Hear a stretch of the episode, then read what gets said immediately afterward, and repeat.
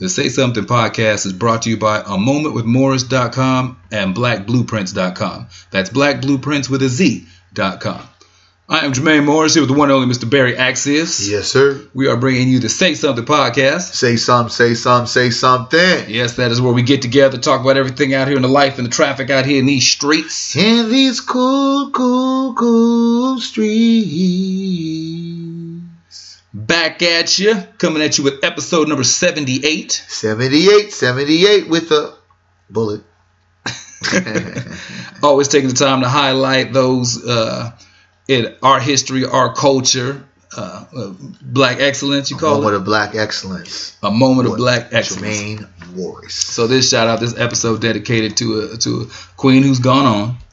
And you with these dead people, man. We gotta give pay homage to the ancestors. You know, we, it's great that we have contemporaries who are doing great things, but there's a whole lot of people who put in work before we got here Right. that allows us to do what we do now. In most cases, they struggled to allow us to do the stuff that we complain about. That part. and so uh, she's gone on. She's passed. She was born in Alabama in 1891, and uh, her family moved to Eatonville, Florida, in 1894. Uh, she was an author, and most of her short stories they took place in Eatonville. Like she kept it really about home. Like that was a place that was very uh, special to her. And a lot of her stories were about the black experience and the racial division. So it was kind of painting the picture in a very detailed fashion. Like you, you knew who the character was. So like how we had like uh, Terry McMillan, you know, who used to write all the the the, the, sisters stories throughout the '90s and, and, and made shows and stuff based off it. You know, it's like, oh, you about to get some some black literature. And so uh, she studied, and she was a smart woman. She had ended up studying um, anthropology and uh, I am saying the wrong way, ethno ethnographic. I wasn't familiar with the subject. So yeah, so she was uh, studied. Uh, she did research in anthropology and and uh, and ethnographic ethnographic studies. Uh, a lot of research where she's at Barnard College. She also went on to get her bachelor's. Uh, she did a lot of research when it t- pertains to uh, African American folklore. So she did a lot of research on voodoo in uh, Haiti and Jamaica.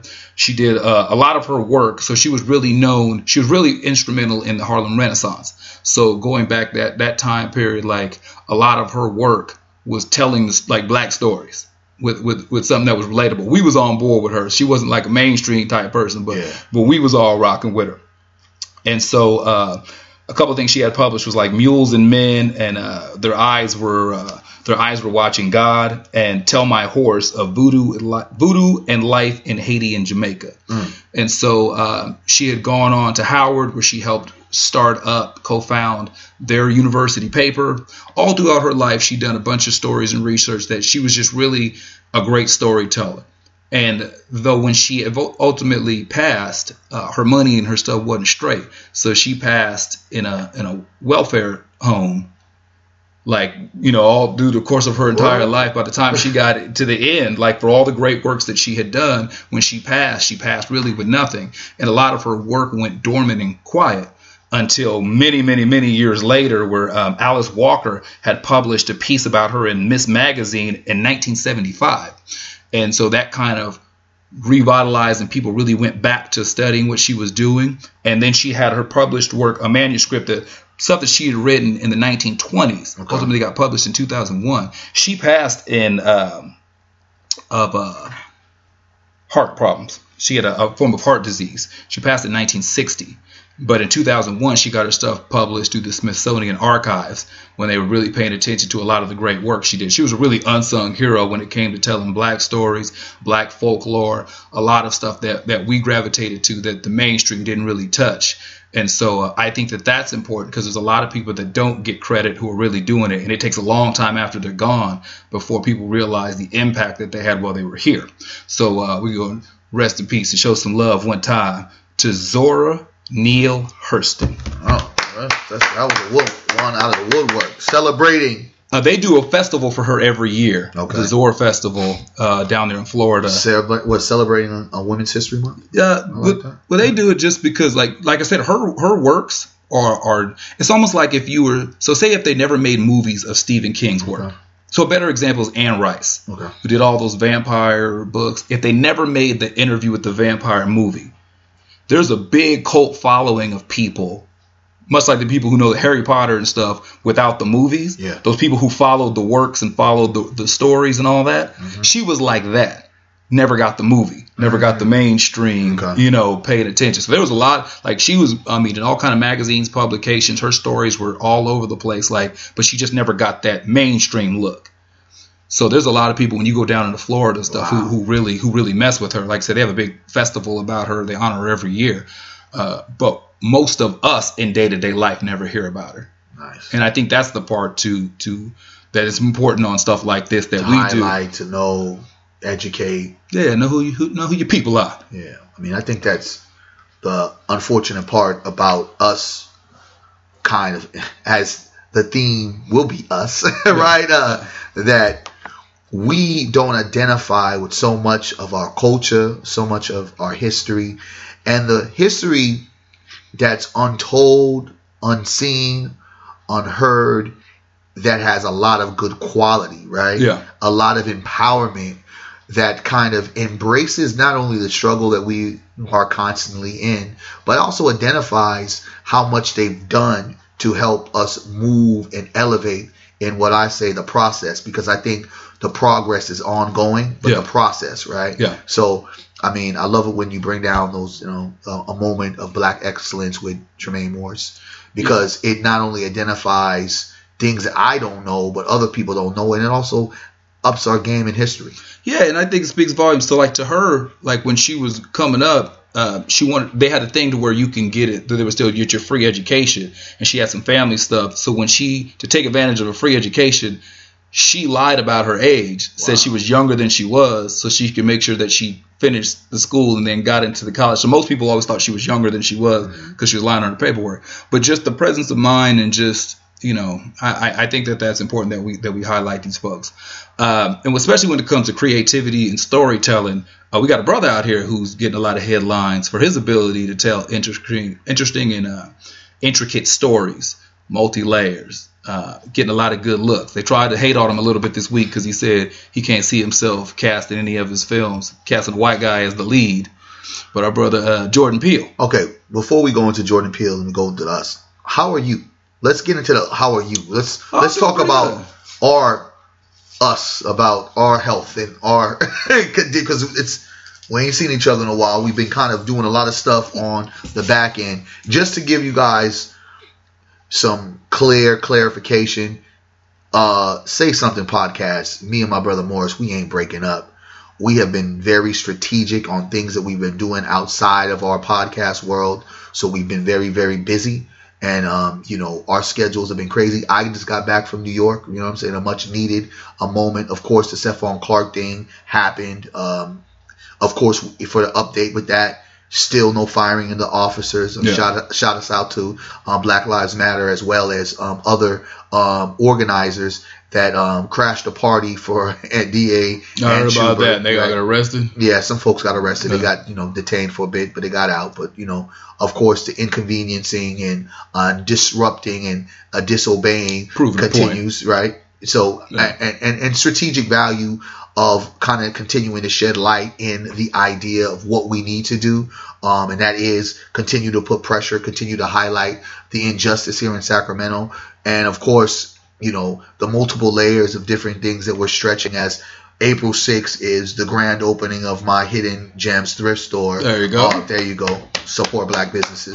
2245 uh, Florin Road at the Florin Square, 12 p.m. to uh, you know 7 p.m. Hopefully, of course, you'll be there for the block party. So that's just stressful within itself. Opening up um, a thrift store, something that me and my uh, business partner Passion Bailey had been thinking about doing for the last three years. It's coming, and now that it's coming down the pipe, it's like, ugh. And then as well as having our community pop-ups that we've been doing um, twice a month for our young people as well as um, our elders. Having my guy, my dude, Bay Area legend, Keak da Sneak dropping in.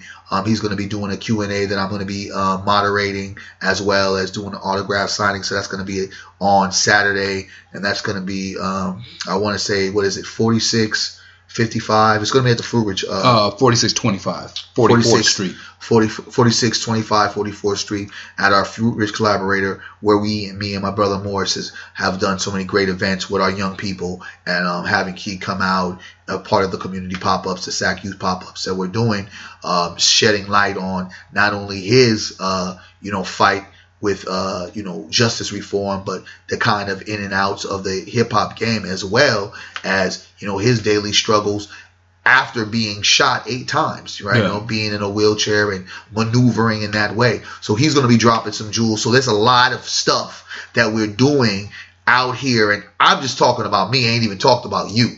So. Oh yeah, it's been busy. Uh, our brother uh, BJ. Young BJ was popping. Photo B took that. Catch him on Instagram, he does a lot of great work. He's been filming a movie. Yeah, I've seen that. And so shouts uh, out to all the people. Shot a scene and did a scene in the movie. Nice. Him, you know, just more of a contribution, look, help out type thing. Uh, and just a bunch of projects, doing some business consultations, helping the brother get his uh, books together. He's going to be an author, putting together a series of books and his business plan and stuff for that. Uh, just a lot of stuff. Just just trying to get everything squared away, and of course, uh, make time for this show. Yes, and, that, and that's so that's kind of like you know because we should be at hundred episodes, but at the end of the day, it takes you know, all, it takes as long as it takes. It yeah, it, it takes as long as it. Yeah. I you know me, I like to aim for the sky. So that being said, I just want to kind of get an update on us. So you feeling good? Oh yeah, I'm feeling good. I'm feeling good. I'm feeling great. Tired, busy, activated. It was like going to New York, back home. Uh, saw mom, saw my cousin. We got to hang out. Was with the Build Black team. Um, you know, shouts out to Chet Hewitt, uh, Les Simmons, my brother, sister, uh, Kendra. Um, you know, it was just, and Katrina, of course, my sis, Les's wife, was out there, was building uh, whole thing with the NBA, was able to, you know, listen to Adam Silver, was didn't really know that there was the CEO of Kaiser was actually a black dude. I didn't know that. Yeah, I didn't know that either. And he, this dude over here is talking about how he, you know, is running this billion dollar company, and we were talking about just uh, you know all the kind of pressures that we deal with in, in life in general with social media with depression um, with health uh, um, and all those kind of different things. Alonzo mourning was out there um, also speaking. Uh, chet was of course you know one of the founders of build black was out there speaking truth to power and he was moderating uh, you know one of their uh, what is there one of their I want to say it's not workshop. It's one of their I, I got a brain freeze what, panels. There you go. Okay. One of their panels, and of course we were there representing that we're supposed to, and kind of just you know creating uh, that that line of of you know collaboration as well as uh, I believe we have to stretch ourselves more than where we're at in our city. If someone is talking city, I'm talking world globally, right? I'm not talking, you could have the city and be the king of the city. I'm talking yeah. about we will need to be globally um, connected. So connecting those dots, man, a lot of great people um, that we're going to be doing some work um, pre, you know, in the future. So I think that a lot of things are shaping up to be great. But again, our baby is say something, and I need to make sure our folks support it. Like what we're gonna talk about when we talk about support. Yeah. Support this dope black movie called Us. You gonna break that stuff down, but it's about support. Support black podcast. Support black film. Support black businesses. That's another thing I've been on crazy mode because I had this great article by Sacramento Bee about me doing 28 days of you know eating at a black restaurant. Yeah. 28 days. If I could just knock this out real quick. 28 days of eating in a black restaurant in Sacramento. And some folks was like, yo, he, oh, he did like what Killer Mike did. No, no, I didn't do what Killer Mike did. But shouts out to Killer Mike and what he did.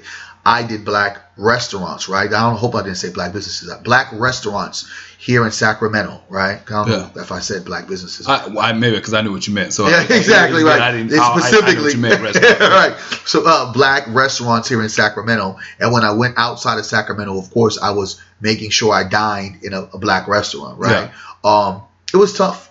28 days here in Sacramento doing black owned businesses. If I wasn't eating black owned uh, restaurants, I would have to go cook for myself. And with my schedule, that's crazy. One thing I found in my trials and, and tribulations of this that there were some restaurants that I saw. You can go look up on my page, Barry Axius Facebook, and look up the link. I have it on there, and you can kind of read up all the different restaurants. I don't want to go through too many of the different restaurants because we have too much to cover.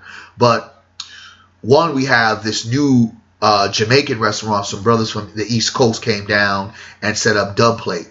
Okay. Yeah, that's off on West El Camino. So it's a Jamaican restaurant Okay. the East Coast. So they know what they're doing. I, they're great spot. We're probably going to be doing some kind of things over there as well. Okay. Kind of putting, um, I'm, you know, I'm thinking some of different ideas because they're trying to, of course, get some folks to really build into what they have, right? Okay. Um, but at the same particular time, it was hard to eat during uh, uh, uh, uh, the morning time.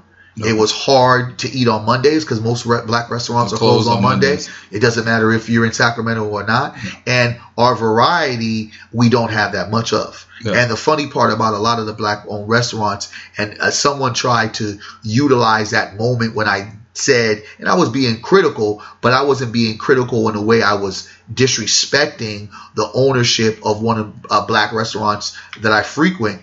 That it wasn't black enough because I said, you know, sometimes some restaurants don't feel like it's black enough, and that was something true to power that I said because I think that we adapt too much to what um, Master says than not um, invest in our own identity culturally. And I say that because when you look down, and I always use this this um, premise because I feel it's so powerful. When you drive down Stockton Boulevard, there's no way you don't feel the power and the embracement of Asian culture. Yeah, if you're not familiar with Sacramento, that would be the equivalent of like what your Chinatown is, or little Saigon, or or Koreatown, Yeah, wherever you and that's what it's called, Little Saigon. Yeah. Right. And when you go and you travel, and I remember a few years ago when I had traveled to Philly. Right. I probably was my first time being in this area in Philadelphia. I was right smack down centered in Chinatown. Yeah. And I was like, yo, Chinatown in Philly. And then I had just remembered that same year visiting Chinatown in Chicago. Yep. They're everywhere. Every, so ma- so so major city. so so in that reality, when you talk about every major city having a Chinatown, every major city also has an MLK. And those MLKs either lead you to the hood or it's right smack down in in, the middle, yeah. Right? So and, and, and it's not flourishing. You don't feel the embracement of empowerment. You feel like the negative. You feel like, well, this is what the dream looks like. It's almost a slap in the face, right? Okay. So the reality of me saying that was just basically saying I feel we should be proud to own our blackness in such a way that if it pisses or disturbs people who may not feel like um they're included uh, how is that when everything is owned by folks that don't look like us i think that we should embrace that cultural Okay, so it's just to clarify something. So if there's if it's a business that is owned by black people, or I guess quote unquote a black restaurant. So say if it was a Mexican restaurant, Yeah. but it was owned by a black person, does it need to feel black? Yeah Do you know what I mean like if all of a sudden Uh, if, yeah, if Jose's Taqueria down the creek, if I get some paper and I buy Jose's Taqueria, but Jose's Taqueria is successful, so I don't want to change anything. No. I don't want to change the menu. I don't want to change the staff. Y'all got a working formula. I just bought it because it was a cash cow. It was making money. So do if I chose not to make my imprint on the business because the business was successful as is, Mm-hmm. is that wrong? I I said yeah at first, but as you broke it down like that, no. But how many uh, uh, Latino people are going to allow any Negro to own a Well, I mean, I think there's just- Taqueria? well, I think there's just a lot of people who don't know who own business. No, I know, and, So I- that, that's what I'm saying. So and I do get that because there is, um, you know, a Asian dude that owns this Mexican-based Yeah, yeah, grocery store. Yeah. But in that, their culture is all infused in there. Okay. So I mean, in the sense of culturally, I guess if if if, if it's a person outside of the culture, right, that owns it, I think that the culture still needs to be embraced Yeah, compared to you know you saying it. But I think that it's dope if a black person owned like a taco spot. I think that would be dope. But I don't think that it would be uh, something that would be considered normal or folks would allow that to Yeah, happen. Yeah, see, that's what I was saying. I was if, if you just bought it and then I got Mexicans to run it, I got Jose, Miguel, and Well, most of them is running it already in the Well, back well, anyway. Well, right? that's what I'm saying. Like, if I was like, y'all got a good system here, and then it's because y'all are doing so well, I'm gonna open up two more across town because I got money. And Jose, you run the one on the south side. Miguel, you run the one on the east side, and run it just like you've been doing it. And I'm just sitting somewhere collecting a check. Does that, you know, does that change the dynamic at all about the I, feel? I, I think the feel will be different because of what it is is based and you know black owned, but taqueria. So I expect you to have what you have, right? Yeah. Because black folks aren't really technically, um, besides just eating it and loving the food, right? We're not technically connected in a way of that culture to say like the Negroes used to you know cook tacos back in the day, right? Yeah. So black owner, you know, you allow the culture to be embraced how the culture is to be embraced. But Yeah. I'm looking at it black ownership, and it's just a hub, like right, right, of uh, you know. Of what you ever you can put, and that's a black owner. Like I'm gonna have a bar with Negro. You don't have any Pacifics. Make it feel a little bit like I know the vibe. That's my thing. Okay. You you you can find you can feel the vibe of something that's cultural and that could be black owned. And, and sometimes it's not. Yeah. Case in point, um, uh, Busboys and Poets in DC. I believe I'm saying it right. I hope I'm saying it right. Um, it feels black, but it's not black owned. Yeah. Yeah, it feels. Oh, that's that's most of BET felt black. well, it was black. But I mean, Yeah. e- even And post Bob Johnson, Exactly. You know, but I mean, it's yeah, I, I get what you're saying. so so that's all I'm saying. We tend to want to clear our way far away from our roots of blackness because it's almost a stigma that it's a turnoff where Latinos and Asians don't ever have to cater to that whatsoever. Even if they make spots, I just left a spot um of uh, uh, a spot in Chinatown in New York, and it was just a a a, uh, a pho bar or something like that. Pho, what is it? Pho, pho, the soup. Faux, faux. Faux, yeah. okay, pho bar. Um, and that place looked so dope. Hip hop music.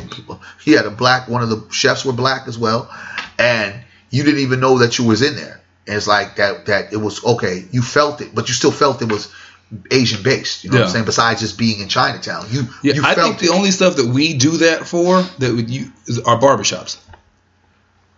Like if you if you go to a barbershop, there's a lot of them where you can feel like Oh, we- they got all barbers that are black. What do you mean? Well, no, but I'm saying, but like we're a black owned business where you you you settle it, you like you just feel it, Uh, you know. Um, but I, I think that that's important, and, and to take on the task of spending 28 days to go to all black restaurants. First, of all, I mean, it, it it shouldn't be as hard as it is. Uh, we we it, it shouldn't be Because we love to eat. yeah everything and it shouldn't be only barbecue, um, soul food, barbecue. That's why. soul food. That's why I use the art, look, the thing of Barbecue, If, if a brother just wanted to, to to get a taco stand going, if a brother wanted to get a pho bar up, if a brother wanted to get a sushi place, It would look crazy, but we need to do that Yeah. because they infiltrate our own shit. Why can't we infiltrate their shit? Yeah. And that's just, and that's my reality because I know my brother who's a great chef, and his specialty is sushi. Yeah, I won't really run into that.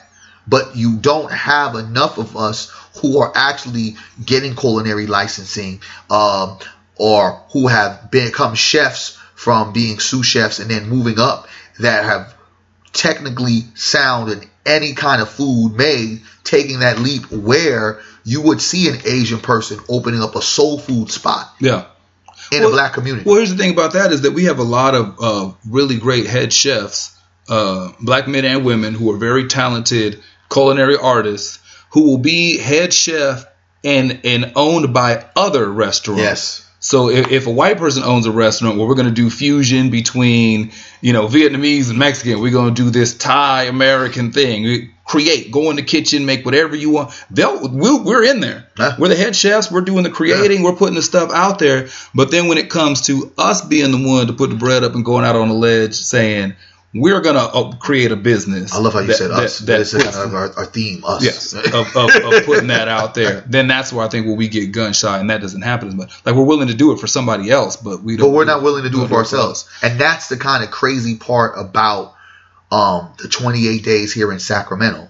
I found a lot of restaurants that was like, okay, there were some restaurants I missed because again, I had no idea. Yeah. And it almost seemed like folks didn't want to be labeled black restaurant, right? Yeah. black owned and not only did I have a article in the Sacramento Bee, but I also had an article in the Sac Business Journal. Yeah. I'm doing my thing right now because I'm trying to put a highlight on certain things that folks don't really talk about, but are not highlighted enough in our community about the idea of black businesses that kind of was infused with the lack of black restaurants. Okay, so sticking with that, so something that I think is important. So we have this thing where there's a lot of us who don't want to be labeled as a black anything, and I don't even think that's negative. So like, say if you take uh, TV shows, Oh. like we had, you know, if uh, what was it, Friends? Friends was a white show with a white cast, but it was just a show.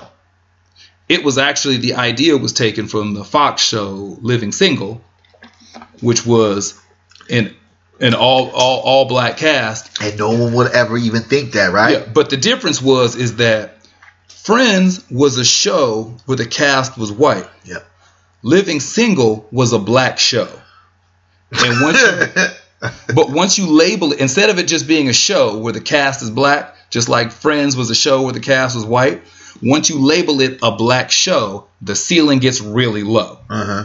So there's a lot of people like this is not a, a black show. This is not a black movie. This is a movie just the cast is black. Mm.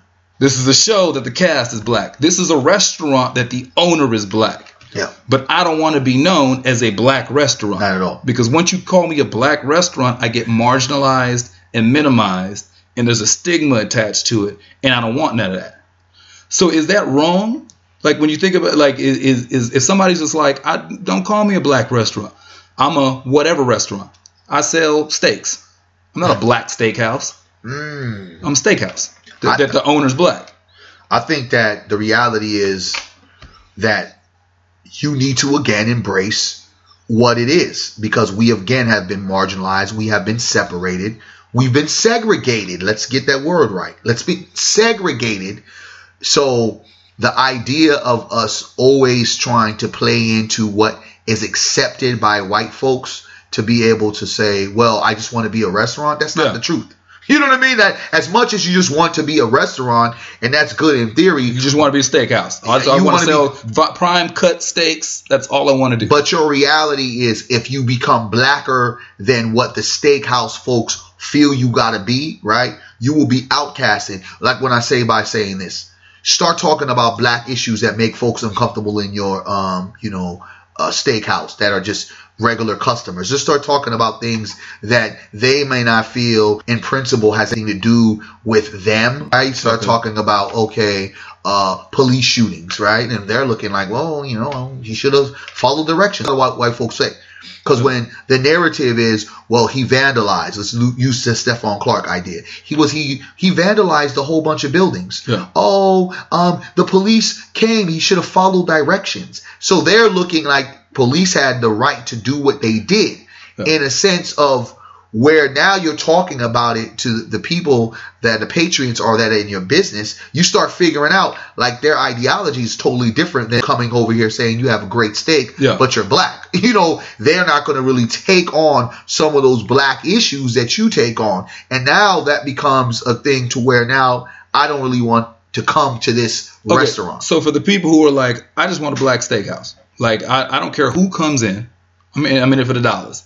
I want I'm the quality. I want to I want to be known for for a great cut of beef. I want to be known for a, a- great you know restaurant. Um, and I'm selling to whoever's buying. You know what I'm saying? Like like like this. Yeah, you So- should. And, and if that's the case, is that uh, that a foul? Is that because like I said, I, I know that there's people who don't want to be. They just want to be.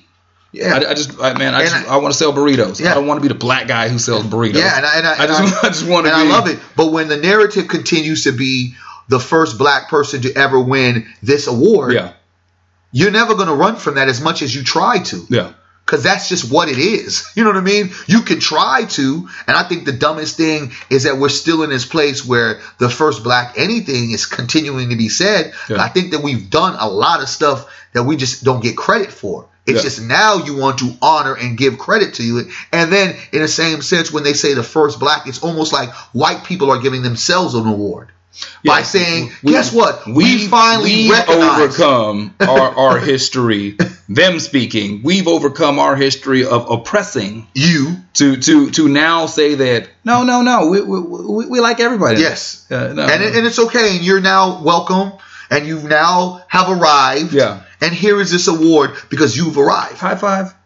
Man, pound. Yeah, And that's Blow just up. yeah, Yeah. yay. and to me, that's crazy and that's artificial. And I believe that yeah, the stigma is a stigma, but the reality is a reality. And the reality is, Negro owner start talking some blackish compared to just being cool and to the line, you will start seeing how they treat you just like you are a black restaurant. So speaking with that, kind of what we were first leading into is the brother who was speaking to Blackish, the brother who was who, like I said, who's been putting out Let's give him a call. Quality- Let's give, give, quality uh, Wait. quality content. See if you had our drums or our bo- I like the I like the the, the authenticity. Come on, brother. We got to move in with the times, dog. But go ahead. and you know, and uh, to brother Jordan Peele, and, and so uh, creator, writer, producer, director, everything. He did a Get Out first, and then he's got his movie Us that's out right now, and riding. He's, the- pro- he's probably more successful as being a director, as being a comedian or actor that he's trying to be. Yeah, so that? so he,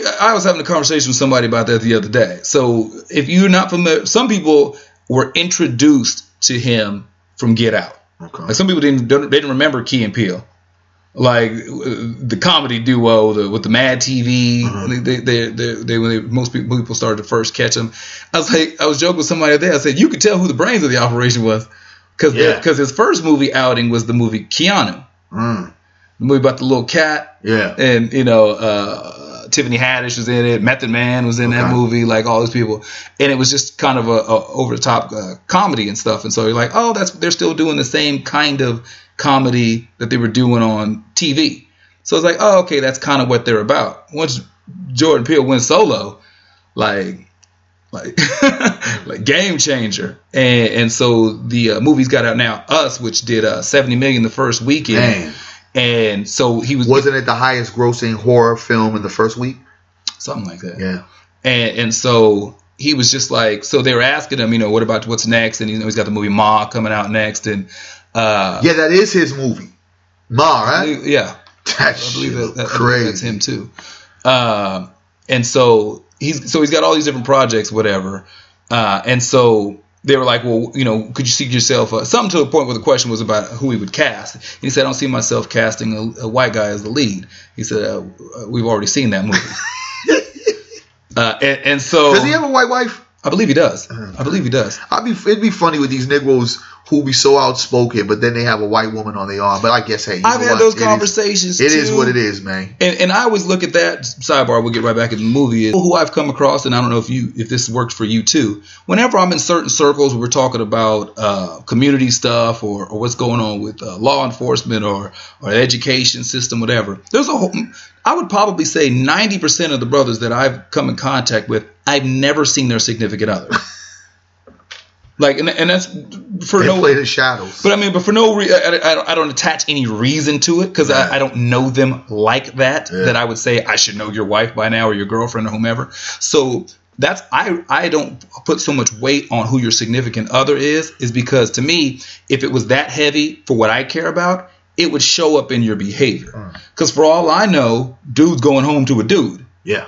Or dude's going home to Becky, Mhm. or you know he's going home to Shaniqua. I have no idea he's going home to Maria. He go home to Ling Ling. I have no idea who these dudes go home to, so I don't put that much weight on it. So if the brother's got a white wife, but he's still on code when it comes to bringing up you know thought provoking you know conversation starting content, I'm not so I don't care so much.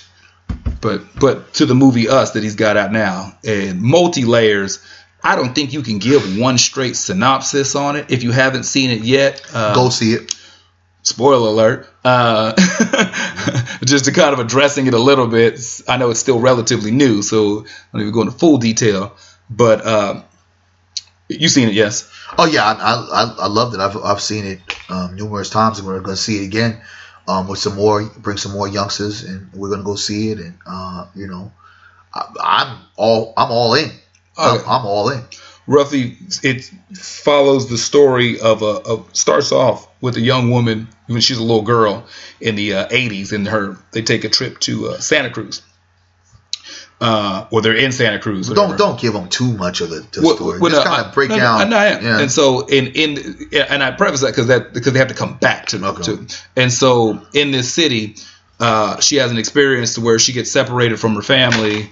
Um, some stuff happens where you know she's she's frightened. It's it's a traumatic event. Yeah. The, the time that she's separated from her family reconnects with the family. There's something off about her. She grows up as an adult. You can tell that there's still been some kind of trauma, trauma, associated with that that time period when she was a little girl. Now she's married with a family of her own, and as she returns back to the city, uh, all these old fears and paranoias and, and, and, and, traumas and stuff seem to seem to resurface.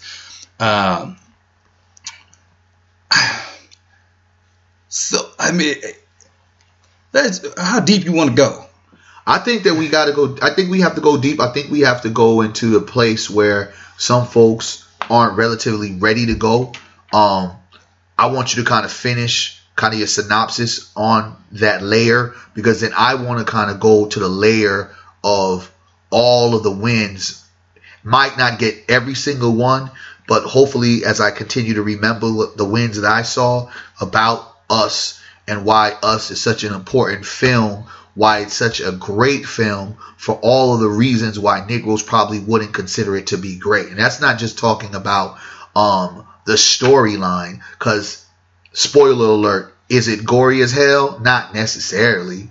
Um, is it suspenseful? I believe it is, but some folks will probably not uh, really believe that because of other horror flicks that are kind of depicted and we've been programmed to say that's what it is. But that's yeah. when I'm going to go into my breakdown. But come, finish with your yeah, uh, it, the twist in the sense of where it, it, it goes sideways and, and there's a and the horror factor of it kicks in and there, there's you know the killing and the violence and the blood. But I, I just think that all throughout the movie there's so much symbolism. Yes, sir. And so. Uh, and and I, one thing that I, I kind of whenever it comes to like reviewing movies or look associating movies something like this is that part of you has to be able to say okay there's layers to this. I'm identifying symbols. Maybe there's some hitting or deeper meanings in this. And then you have to be able to just watch it. Yeah. Like sometimes you can't be as deep as you want to be. Yeah it, uh, or it need to be. Like some some of it is what it is some of it is kind of open ended for interpretation. Some of it is breadcrumbs for you to actually follow. Yeah. Throughout that movie, there's all of that. Yeah. So, uh, like I said, just it, violent turn, twist at the end. Um, you're not quite sure who you should really be rooting for. you know, part of you is like, okay, I'm riding with this with this character because this is what makes sense. And as more as the storyline unfolds, you like, wait a minute, maybe I shouldn't be, but then again, maybe I should. I mean, yeah. You know, uh, Jordan Peele himself said that the basis of the story was addressing the have and have-nots throughout our society. Yes. It was a look on the economic system of America, of how we've forgotten a certain sect of our population and that we can't forget them because they are still us. Yeah. Like there, as much as you may try to live your day to day life and do whatever you need to do, and you think it, what the, those people over there don't matter, yeah. they do. And that's and that's kind of like a call for my activism. It's like I live a good enough life as a black person doing what I do, entrepreneur, uh, founder of a very successful uh, mentoring program, right, yeah. in the community. And I can literally just say, all right, well, you bring me the kids that I feel I can work with and I work with them. Yeah. I don't want those kids. And on top of that, those issues that those kids have, there that. ain't my issues with need, these kids. I don't have to deal with that. Yeah. But that's just not who I am. Because again, that could be my child as I have another program with some great sisters. She could be my daughter yeah. because my daughter is 22 years old, hasn't prostituted, hasn't been in any kind of, um, situation that me and her mom or other family members couldn't have pulled her out of, yeah. that don't mean that she'll never be in a situation, right? Yeah. That will be like, yo, well, where have you been? My whole thing is a lot of the folks that are in fights right now for activism, activism, I don't knock them for being a part of it now because things have happened that affected them personally. Yeah. But where were you when it wasn't affecting you? That's where I don't want to be at. That's why I'm like, I'm going to talk about, hey, the lack of black businesses, the lack of black restaurants, uh, sex trafficking and sexual assault and domestic violence here in our community. I'm Well- dealing with all those issues because I don't ever want to be in a place where it affects me directly and I never was in the forefront of trying to do something about it. for, for for that part there there is a certain part where I do kind of still give a little nod to the people who were like I wasn't on that because it didn't affect me. I don't necessarily look down upon them because you you know what you know. And, and and, uh, a gentleman, he said the best phrase his mom used to always tell him: the worst thing in the world is triple darkness, when you don't know that you don't know that you don't know. Yeah. Uh, but th- there's some stuff like if, if you found the 22 year old me, there's a bunch of stuff I wasn't aware of, or I just didn't care about. Yeah. And if you're trying to say, well, well, how come you weren't all on on the homeless issue before somebody you knew was homeless? Because wasn't no part of my life focused on homeless people. You know, how come you weren't on human trafficking or worried about these little girls out here being prostitutes? Because I don't have a sister or no daughters. Like there just might not Yeah. be, uh, I- you know, I- what I'm saying. and I get the- it. But I guess I guess from my upbringing, from my heart, Yeah. from my soul, it just always I think oppression of people upsets me yeah, because I don't look at it. I don't have this. I don't have that. I look at it like every day I drive by homeless people. I say, well, shit, that could be me. you know what I'm saying? Yeah, like every time I I think about certain folks that were in my life that were on drugs or are on drugs right now, currently strung out or alcoholics. I know Yeah. friends that were are alcoholics to this day, and we was sitting there taking shots of Smirnoff. Guess what? I could have been me. So I think that my idea is just always I rather do for folks before it's done to me or before I'm in that kind of situation. yeah. I appreciate the ones who are proactive. That's it. I just don't necessarily hold so much to those who weren't. Because uh, I think when you start going down the line, it's like, okay, you was there for homeless folks, you were there for make sure women weren't in domestic violence or getting trafficked, but where were you at when little boys were getting bullied? Yeah. I mean, or, or where were you yeah. at when you know what I mean? Like Yeah. I, I didn't cover all the bases. I, Exactly. you know what I mean? There's there's there's a bunch of stuff. So and, and, and, that, and I think that covers into the sense of this movie didn't cover all the bases, Yeah. right? But the reality of this movie that it was first a good damn movie, y'all. yeah, I- I- for for for folks to kind of say it was trash, it's Okay. almost like what was trash about it? take away anything. Take away trying to read into it for anything other than it was. So so if you start off with saying I'm just going to watch this movie for because I'm just gonna two- watch this for two movie. hours. For, yeah, just like you you know you're not looking for the deeper meaning in, in, in every. Don't act like And a lot every- of white folks aren't. Well, I mean, every, us too. There's a whole lot of us like to act like we deep for everything. know, we- we're not. We're not. We're, we're, we're not looking, like we're not looking for the deeper meaning when Fast and Furious please, 10 comes yeah, out like, or whatever like, it please was. dumb me down. To be honest, with you. Yeah, yeah. So let's not act like you know we're we're, We're all doing so thesis deep. papers on, on every movie that we go and see. So if you just watch the movie for watching a movie's sake, you could be entertained. There'll be ta- parts that kind of make you jump. There's some stuff's gonna be like, ooh, uh, there's some stuff that's kind of cool. Like you just if you just watch it to watch it, you can watch the movie from start to finish and be entertained throughout. Okay. So so to me, that's how I gauge a good movie Yeah. first. Am I falling asleep? Am I fighting back yawns? Like like am I am I fighting to be I- I- interested? late night movies, I'm gonna always do that. But, but I mean, but if Yeah, I'm fighting to be engaged or fighting to care about what's on the screen, that to me is where it, it's not necessarily a good or bad movie. It's just not a movie for me. yeah. Uh, I can watch the movie fine, and I And watch if I'm paying more than twice to see a movie, that means it's a good damn. and I watch the movie at night, and I'm notorious. I've been in the movie twice in movie theater twice in ten years. I don't go to movie theaters. Wow. I had a You- friend of mine- You saw Black Panthers in a movie theater, right? Uh, no, uh, the last movie I saw in a you movie kind of theater. funny right now. I didn't see it there. I went to see that last Avengers movie with my niece and nephews when my mom came to Great California to visit.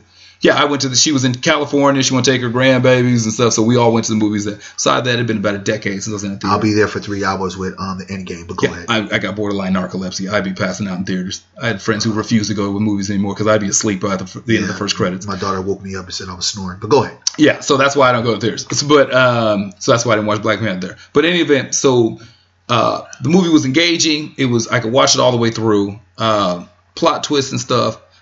I think for people who were saying because when the movie was over, there was a lady like four rows behind me, and she was yelling out questions. Like she's probably 50-ish white lady. Black or white lady? White lady.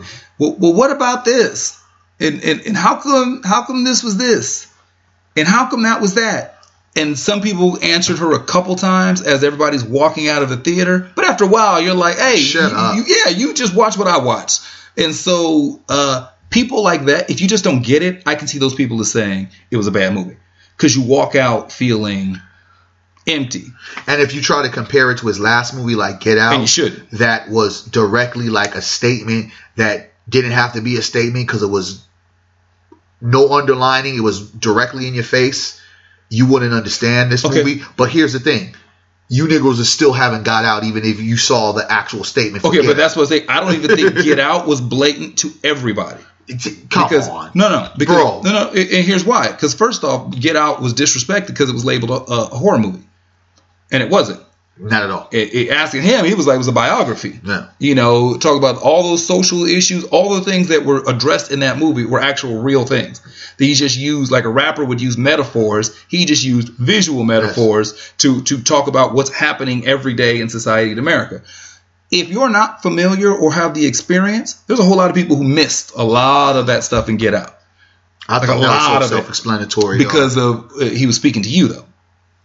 Do you know what I'm saying? well, I Like, think that I'm a lot more woke and into the know of understanding the. Well, I'm talking about other things. cultures who who just saw it at the face value. I'm thinking about black people. Well, that's why I'm saying a lot of people miss it. Like, it, Yeah, well, like if you say what, uh, other people, I'm just talking about black people. how many black say- people miss Get Yeah. Out? A lot of them. Okay. I think there's a lot of people who miss. That's where I'm for. I think there's a lot of black people who missed who missed a lot of layers to to Get Out, and uh, I haven't heard any black people say that Us was bad. No, I've heard a lot. I'm saying I haven't. I'm not saying they don't exist. I'm saying I have not heard any black people who the people who I've heard say they did not like it or couldn't follow it were non-black people. I've heard a lot of black people trash it on my Facebook and, and social media page. I don't know. Maybe you might have more white friends than me, but I don't. You know, I have like Negroes after Negroes like trashing it, and that's where it brings up more of an issue to me than the actual movie and the conduct and the content of how it worked, right? And how it was supposed to um, be a horror flick, suspense, or what was the uh, the integral parts of how the movie flowed and what was supposed to be the end game, right, Yeah. so to speak. So when I look at the movie, as you broke down the premise of it, which is dope, I look at the movie as win, win, win. Fuck yeah, Yeah. because how many movies that have we seen growing up? Horror flicks. Yeah. Growing up, from the Freddy, uh, the, the Freddy movies, the Nightmares on Elm Street, Yeah, to Friday the Friday the 13th, Thirteenth, Halloweens, to the all of them. Halloweens, to the Screams, Yeah. the newer um, ones. That it was the same end result. Black person always gonna get killed first, right? As well as the darling white dude or the darling white girl that becomes the hero and kills the um, monster that is going to come back in the sequel. Yeah. You don't know how, you don't know why, but going to come back. The same plot twist, the same theories, the same ideas, Yeah. the same you know, the same, well, he's going to be the hero. No, she's going to be the hero. Oh, that person done it. The same concept. No Yeah. twist to it kind of different characters with the same way. Only thing that's different is how that bad guy, that monster, is going to get killed. Yeah, how what was going to be? franchise made a killing off of making fun of the idea of how simple Simple-minded- horror movie genre. Simple-minded Yeah. horror flicks. Yeah. and white people, Negroes loved it, and white people made millions. Some of these horror flicks, the figures from it, the bad guys have become iconic to where now in the early 80s or, uh, you know what I'm saying, early 90s, they can reenact them and put them back in 2000 and people will be like, oh, this is something new. Yeah. When really it's the same old shit.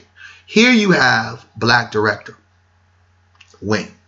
Here you have all black cast. Deeper to that, all black dark skinned cast. Yeah. Dark baby, dark husband, dark woman. I'm going deeper to this.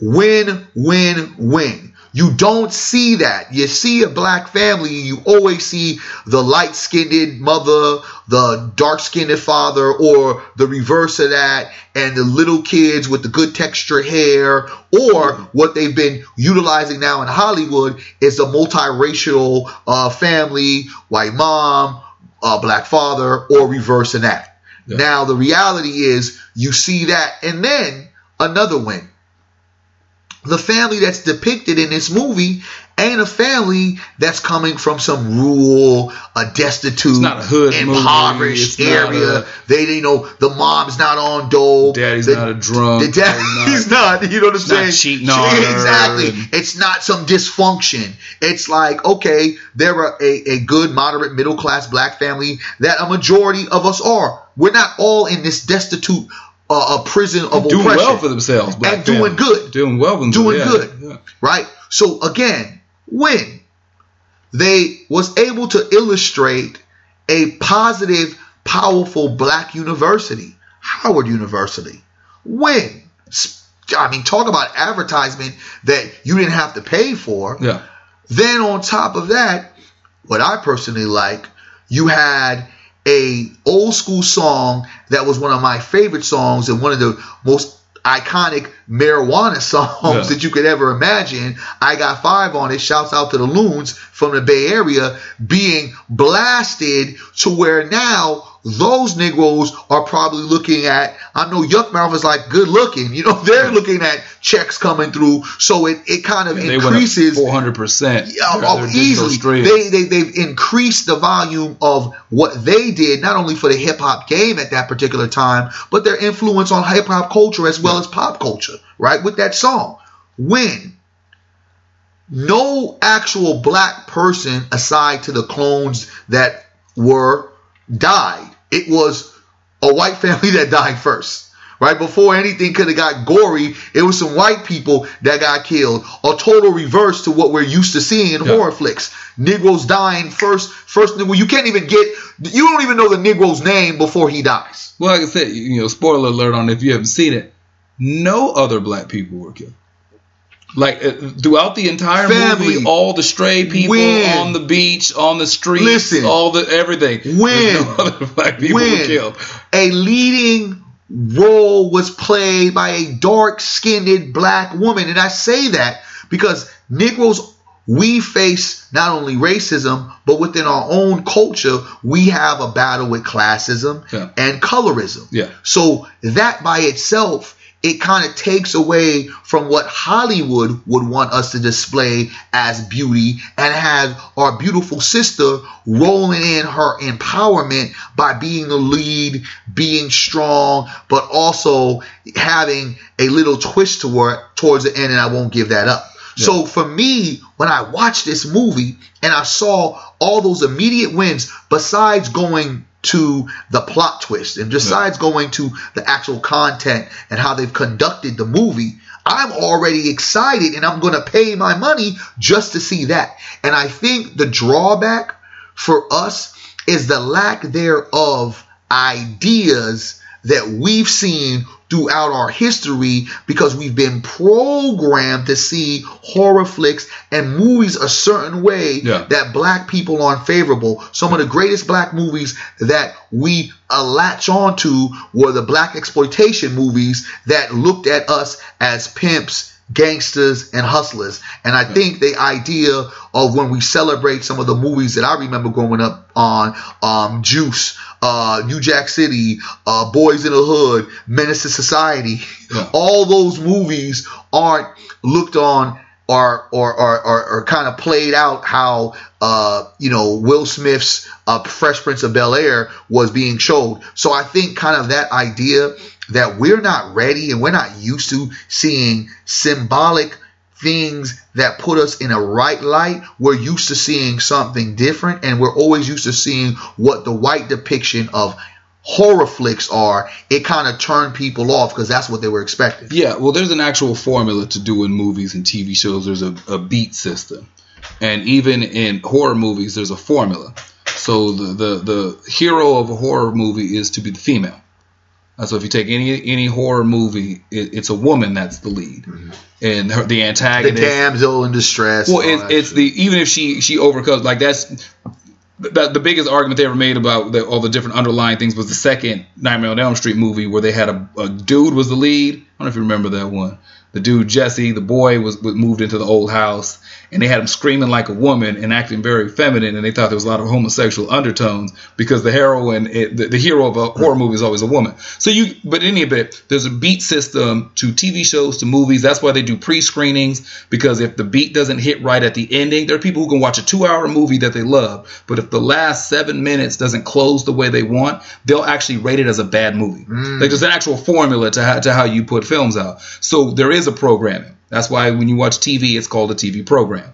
When you listen to a show on the radio, it's called a radio, Radio program. program. Like there's an actual formula to how you do that. So when you get somebody who's used to being programmed to seeing something a certain way, as soon as it doesn't go in alignment with your expectations, It sucks. It, yeah, it seems off it's to you. trash. You re- your part of your You brain reject just it. rejects it. You yeah, reject and so you're you're sitting there like, eh, eh. Wasn't feeling I- it. I- Wait, I- don't waste. Here, here's one thing, and I don't mean to cut you off. I don't like when they start trying to then program us by saying, "Don't waste your money." When a Negro usually says that, that usually means I need to spend my money. Yeah, it, and to me, when I, whenever I hear that about anything, like I said, I haven't heard that yet from black people about this movie, but I have heard about it from from other.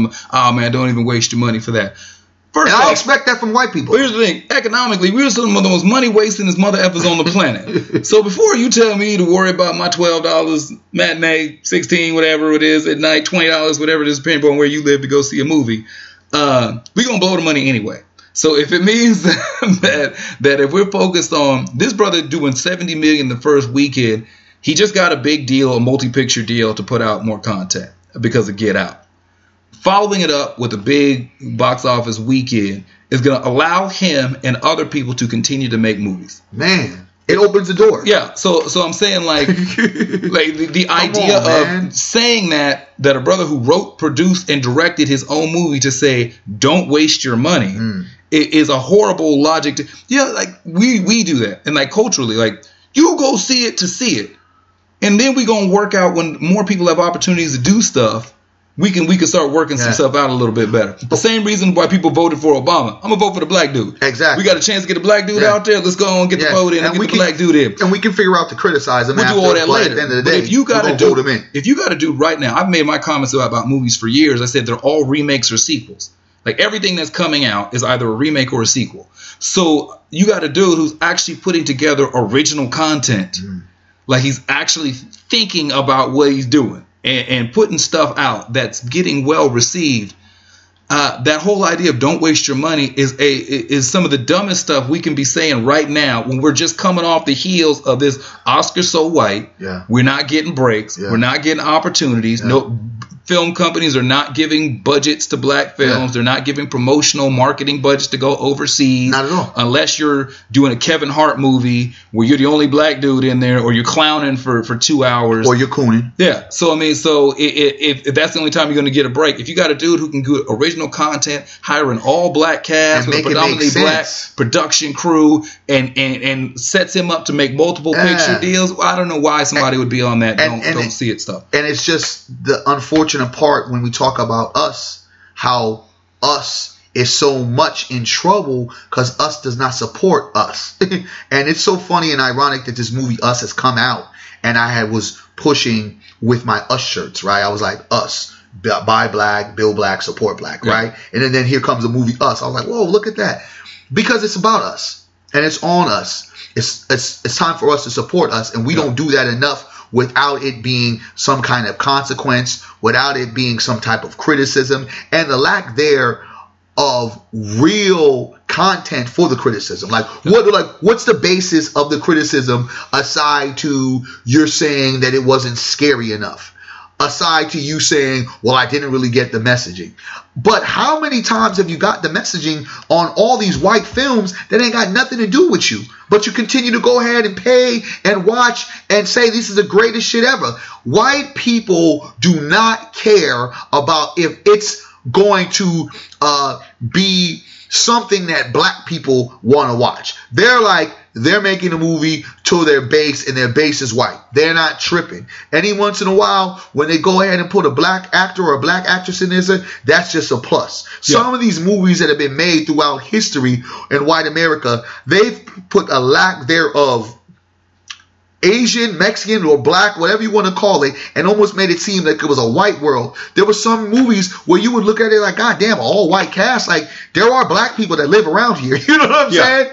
And even like shit, damn, can we even be the criminal? It's like they, it was almost like a world without other people besides whites. And that's the beautiful thing about white people. They can really absolutely do that. Where with us, it's not that possible because we infuse white people in our currency of life somehow, some way, whether it's the police, whether it's them teaching us, whether it's us going and getting our food from them, there is some infusion of whiteness that has to be developed, even if it's a um, all black film. White folks are attached to us where white people don't have to deal with that or have to worry about the pressures of them serving the purpose of identifying with black people. And that's why I get frustrated and I look at the ignorance of individuals who are not excited about these movies coming out like us, movies that are coming out like Black Panthers that have not only black actors and actresses, but have the directors and the writers actually formulating the content. Yeah. So that means, guess what? It wasn't a black story that a white director did. It's all black everything. So I say, how do you really want to move away from the power structure of white supremacy if you continue to hold on the ideologies of white acceptance and continue to do the same old monotonous shit and shit on black shit, celebrate white shit, and want to critique black shit to tooth and nail, and white people come up with the dumbest movies, the dumbest things over and over again, and you support the shit. Yeah, because I, I think the content for what it puts out is makes a huge difference. It's not like someone's.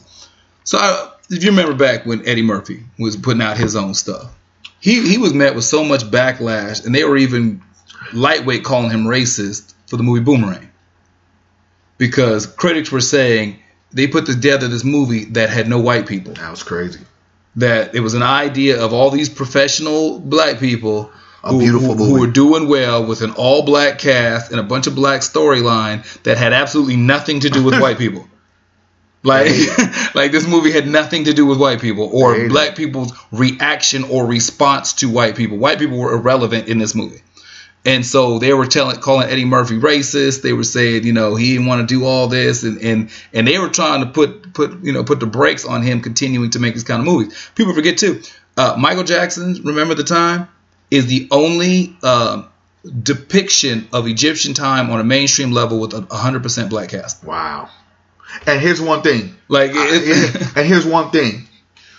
The Negro that talks about us is the same Negro that still watches the Ten Commandments. yeah, And you know that that Ten Commandments is such a, a fugazi movie when you know, damn it, there were color folk all infused. Matter of fact, there was no white person yeah. playing these To, parts. today's Egyptian Exactly. yesterday's It- Egyptian. it- it- Elizabeth Taylor, Yeah. motherfucker. Uh, Come on, Sigourney y'all. Weaver just played the last one. I'm just saying. That's though, what I'm saying. Like, like that's like, like Sigourney here's Weaver what- from Aliens was the one playing the last. last, last here's Egyptian what we have accepted and been okay with. And as soon as we start moving the gauntlet, as soon as like pioneers, even though I thought you know Spike Lee was cooning the Oscar, but pioneers like Spike Lee who have now can sit back and see the remnants of his um sacrifice Yeah. when he was doing all these black Yeah. so-called He's movies. ha- he's a hater the last 15 years of his life. Yeah, he's- but, he's- but you but you don't get Jordan Peele without Spike. He was Lee. fugazi. Um, and he's fugazi right now, but you know certain levels. But before he had that thing going, and you appreciate and value it more. To now, it's easier for Jordan and um, uh, other brothers and sisters to kind of come into that gate Yeah. of doing these more blacker, unapologetically. This is what it is. Take it, accept it how you want, Yeah. and hopefully my people will support it in the way they're supposed to do. And I say, celebrate the black art, celebrate the black culture, celebrate your blackness, celebrate yourself, and be able to say, I may not identify with all the symbolism, symbolism, excuse me, in the movie, Yeah. but I do understand the volume of what that movie portrays and those things that I lined up. If you are not saying that's a win because you're p- pretending that that's just often it happens in movies in America for black people, you're fucking dead wrong. Because we have never seen a wave like this in the last five or some years of black people not just being stereotyped to say these are the only roles that you're going to be playing, but in so many different critical stages on TV, film, um, and also as well as in um, you know live show acts. We've been able to be uh, diverse, and it wasn't just you know, for instance, you have um, one artist kind of always playing that same role, like oh, you know, he's going to be a gangster. You know what I'm saying? You now have them being able to really show their diversity and how they act as an actor and actress, and I think that's a win. Yeah, I, I don't think that there's any denying the fact that, that for the big picture and for us as a people, Jordan Peele winning means that we're winning.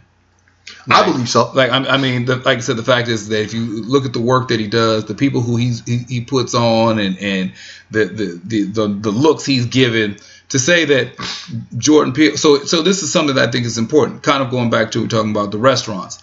If you are a uh, a black director, a black actor, a, a black screenwriter, whatever, or if you're a screenwriter who happens to be black, because there was a, another actor out there who, who has some, some who's had some issues as of late in the news, whom a lot of questions are coming up about him, and so uh, our brother Jesse Smollett, Mm. and We're going into overtime right now, family. a little bit, but I think this is important because it ties in into this part here when it comes to to support. Jesse Smollett, for the rest of his life, will be a gay dude that happens to be black, Wow. As opposed to a black man that that happens to be gay, Okay. because that was the LBGTG call that got him out. Mm. You think so? Yeah. Because the LBGT community was not going to have a, at this stage, internationally publicized story. You think so? You think they really cared about the black guy, No, no, the no. black Look, gay guy? here, here, here what I'm saying. Okay. About such a huge story about a, an LBGTQ individual saying that he was the victim of a hate crime that's going to be labeled as a hoax. Okay. We're going into overtime, family, Yeah. so stay with us. So the fact is, is that because as soon as we took a previous podcast, practice and precedence, as soon as you get that out there, that a person is sitting there saying that he was the recipient of a hate crime for being homophobic, because the first thing he said he was called a homophobic slur before he was called a racial one. So they're like, that's that F from from the TV show, mm. And so uh, that's not gonna fly because I don't think anybody cared about him because he was black. And black people, most of us bailed on him. Because most of us was sitting there saying he had to have been up to something. I'm out of here. He was trying to buy some D at two in the morning. Listen, I'm out of here. Ain't no black dude walking the streets, could leaving the subway at two in the morning. I'm outta something. here. Yeah, that was the LBGTG call. Because you don't get 16 felony counts dropped against the wishes of the mayor and the chief of police for that dude for being black. Astounding. So for the rest of his life, he's going to be a gay dude that happens to be black. So for for for some of us out there, I don't think we see black. We don't associate black. Like for the guy who wants to have a steakhouse, he don't want to have a black steakhouse. He just wants to have a steakhouse. Mm. I think for some of us who go and see, they don't see a black man that is a writer, a director, a producer, giving opportunities to an all black cast production crew, opportunities to new stories and intricate stories that reflect our culture and our ideas and our beliefs. They're just a, a dude who's watching a movie who happens to be black. Mm. You really think so? I think there's a- I think there's a lot of us out there who don't come in there as a black man looking to support a black man. They come in as I'm a dude who happens to be black who's just watching a movie. Interesting. You really you, so you feel like first Jesse got out because of the I think it was the LBGT ah, G call. You think so? I think so. 16 felonies. You don't think they kind of messed up somewhere and didn't have enough proof or someone wasn't paid off? You don't believe that? Mm-mm. Not against the direct wishes of the chief of police and the mayor of the city of Chicago for a dude that ain't got clout like that. they wouldn't do that for Michael Jordan in Chicago. You know, mm, They wouldn't drop 16 felony counts without some kind of work project, public service, some kind of something. To then sit there and say, we're going to drop all 16 charges. This is the only statement we're making. We're closing the case and we are never addressing this again. that is crazy. You know what I'm saying? Like, Oprah's not getting that in Chicago. That is real crazy. I, you know, You know what? what I'm saying? that's that's not for that dude. I Not for that guy. Not for not for Jesse Smollett. let's be very clear. I'm not yelling Team Jess. I really don't give a shit to be honest with you at this particular time. Um, I think it's an embarrassment. It speaks to so many different volumes. Uh, first, let's go into this one. The idea that is Jesse um, guilty, is Jesse uh, innocent? Who knows? Yeah. But the reality, some silly Negro shit happened, Yeah. and he was involved in some questionable things and behavior. And at the same particular time, I'm not going to look at a system that vindicates a, a, a gay black man as working now because it hasn't worked for innocent black men or um, innocent gay black men, Right. right? For whatever uh, stretch of the way you want to kind of um, you know look at it, as well as uh, black women. So let's look at Chicago, the same place that vindicated R. Kelly some years back, decades ago, that now want to retrial him for the same shit that you were supposed to get him on. And with that being said, the lawyer that came back with these charges to kind of get R. Kelly back into the hot spot, he is now uh, uh, in his own extortion case with Nike. The lawyer that brought up the charges again, the, and he was uh, Stormy uh, Daniels' Yeah. lawyer.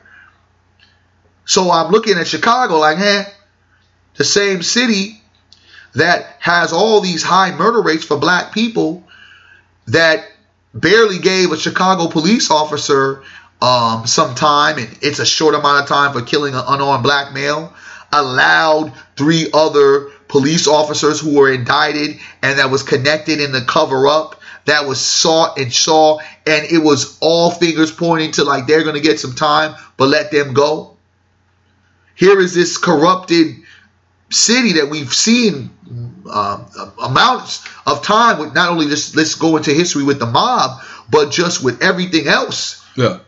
That is now coming out and saying, "Hey, uh, made a mistake over here." It's almost embarrassing to the idea that we have of the justice system, but as well as the city of Chicago, that its corruption is so high, high to the level to where you got the mayor and the chief on board, and now you don't got the prosecution on board, and they just fumbled the case, a high profile case that they decided to give 16 felonies to, which I thought was totally ridiculous. So vindication should be vindication on one thing, and that's the only thing I would say that Jesse should have no way in hell had 16 fucking felony charges. Yeah. There shouldn't have necessarily really been any kind of charge like that. It should have kind of been the same exact thing as I said before with the young guy that made the whole big lie, the Olympic swimmer, the golden boy. Yeah, well, that's what they do that for the plea bargain factor because most people don't realize most cases get plea bargained out. Yeah, Like, but I mean, I, I, well, no, I'm saying for, for, for people who might not be aware, how, that's why if you've ever been arrested for stuff, you're like, how am I facing 22 counts Yeah. of this, this, and this? Because they hit you with everything that you could potentially be guilty of. So by the time we're done, we're going to whittle this down to three or four. Yeah, for sure. Eh, Well, I'm saying for, for folks who don't know. So get you down about three or four. We'll split your time. We'll make an arrangement, plea bargain you out, and go home. But I'm saying in a simple fact, yeah, plea bargains, whatever. I'm talking about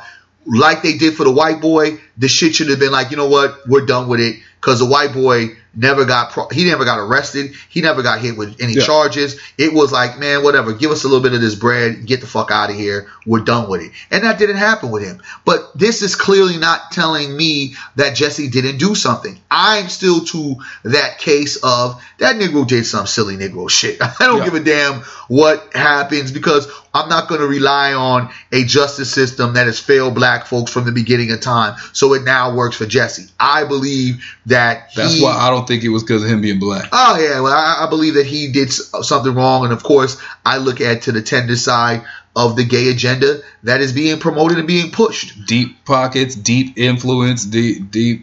because deep his Hollywood resources. star is not as big, but the same thing of a black eye and the LGBTQ community, it would have really been That, that, that hurts the movement. And the Je- movement Jesse getting has pop. to stay yeah, legit. exactly. Jesse Because- getting pop hurts the movement. Yeah, because the, the movement in so many ways, if you layer it, if you take away some of the the ultimate want to be just recognized as a human being, there's a lot of things that I'd like to question about the whole movement in itself, and some of those things are the racism in this community Yeah. towards black people. So right here gives them viability as well as going into the election of 2020 that they needed a strong win to keep their base solidified, to keep that hope that for black people as well, that there is equality in this community.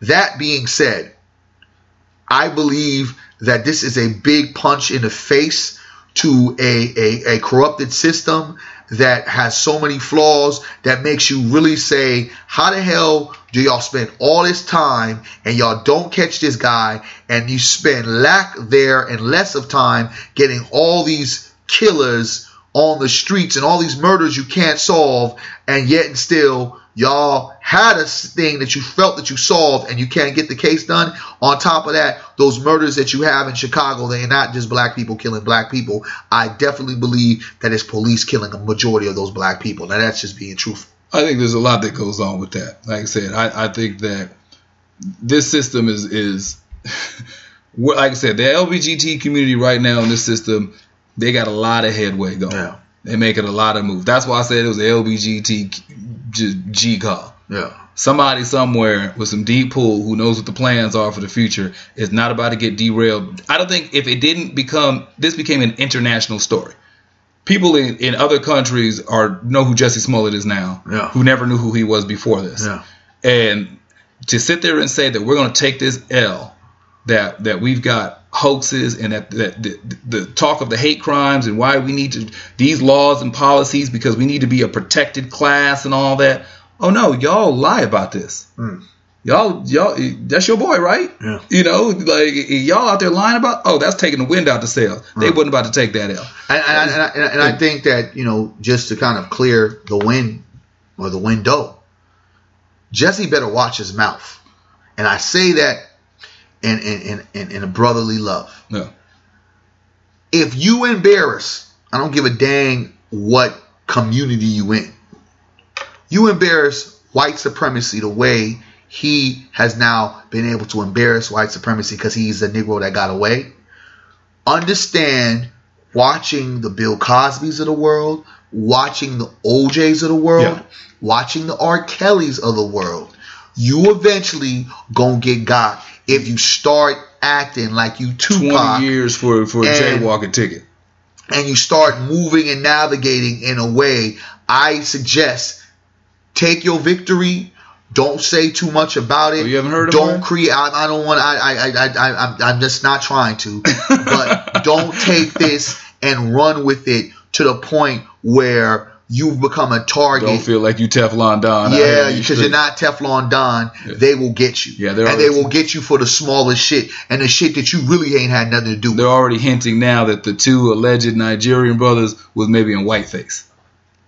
Still trying to stick to to, to them two them two yoked out brothers from Nigeria. Said, well, maybe they was in whiteface. Bro, like I said, like I said, it- it's a clown it's, show. It's a clown show, and it's And- some, one of those things that we don't really need to um, pay attention. But because we've Well- we've clearly we've clearly spoke on it on a show, so that's the update. When I heard about them dropping all the charges, I was like, "What the fuck was the problem, and what was the point of us going through all this shit. Like, come on, man. Like, well, let's the reason, be real. The reason why I think is important, which ties into the movie, which ties in even talking about the restaurant stuff, is like I said, I think for the rest of his career, he will be a, a gay dude that happens to be black.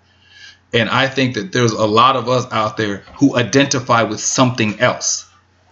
Like, like I said, the black dude who don't want to have a black steakhouse. No, I- yeah. steakhouse. And I for- agree. well, I and- totally and, agree. and for the person out there who just sits there and says that I'm this, like, I don't want to be Don't put that- to a color. I yeah, don't put that black label on me. I'm human. and yeah, and so I, I think that you know we have people out here who make these moves and make these decisions, but also we have dudes out here who like Jesse was completely out of pocket, but we have a certain thing that we like to highlight Man. folks who are super out of pocket. Yo, silly Negro of the week. What is his name? Gomez? Mark Gomez? Yes, Mark Gomez.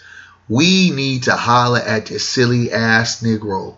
Mark Gomez, if folks who don't know and don't understand what time it is, he is the Negro that had the audacity to kick multiple times a black woman who was minding her own business in a subway of New York. While some other silly ass Negroes just recorded it, didn't check him, didn't kick his ass, didn't stop him, just recorded it, recorded it, and said, damn, two silly ass Negroes, the mother effers that recorded it, and the goddamn silly Negro Mark Gomez, who now has been arrested by police. But I'm gonna let you know, my brother, when I heard about it, I was on the streets of New York. I was looking around in subways. I was looking for him.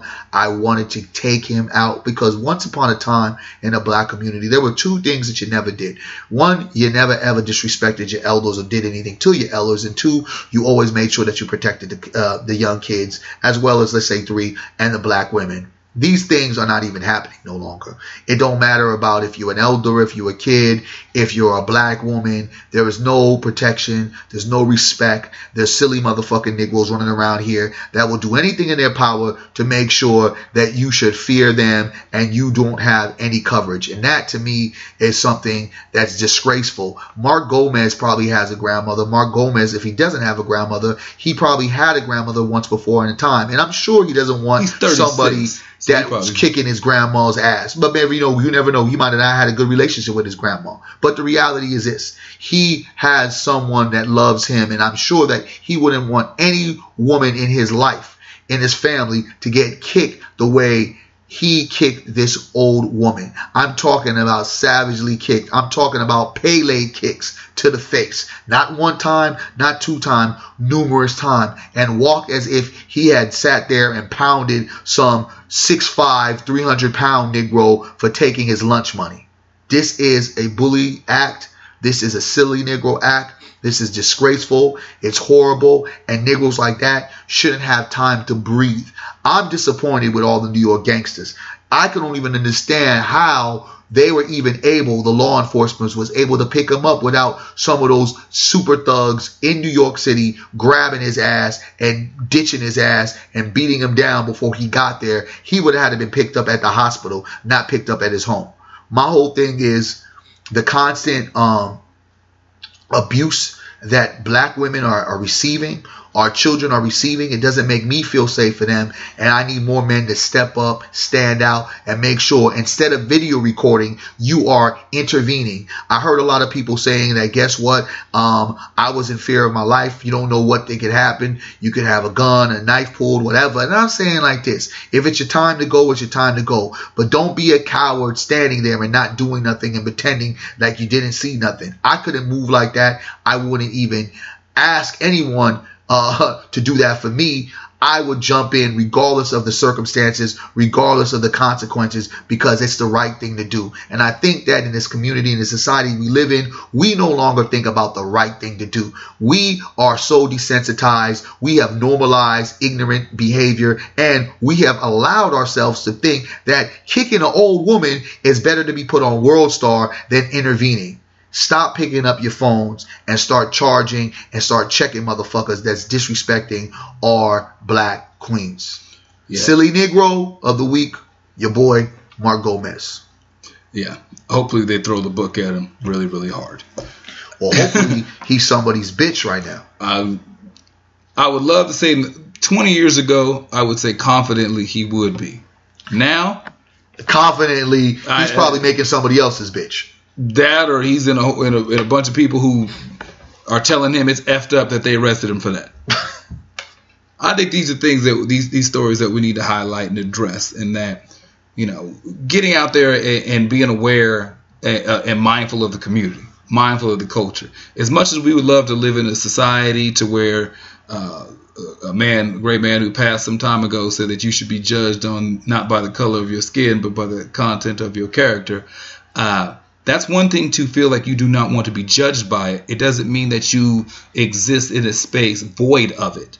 And that though the degree of, of pigmentation in your skin is not the end all be all to the quality of human being resides within it, uh, there's nothing wrong with identifying with, with culture and with history and, and the the existence and the, the lineage of the humanity that, that, that you are a part of. To sit there and say that I'm going to embrace where I come from, I'm going to embrace where I've lived, I'm going to embrace my ancestors and my family and my lineage is in no way, shape, or form uh, a slight to anybody else, nor should it be anything to be ashamed of. It's okay to say that I'm a black man who owns a steak shop. Man, It's completely okay to say that I'm a black film director who- who's got a movie out. It's completely all right to sit there and say that I have a, a piece of me and a history of me that I want to imprint on what it is that I'm doing or whatever it is that I'm attached to.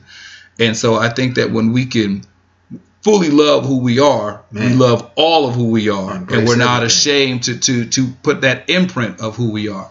And for those who, who don't get it, you, you just may not get it. And your opinion is still valid. Yeah. And, and it's completely okay for you to speak up and, and say your piece at the table because for us to come together and to understand and to move and grow, we all have to feel like we have the opportunity to say something. say something, say something, say something. Oh yeah, make sure that y'all have not.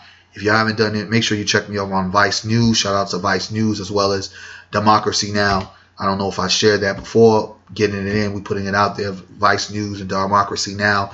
Look it up. You'll be on my links. Cause guess what?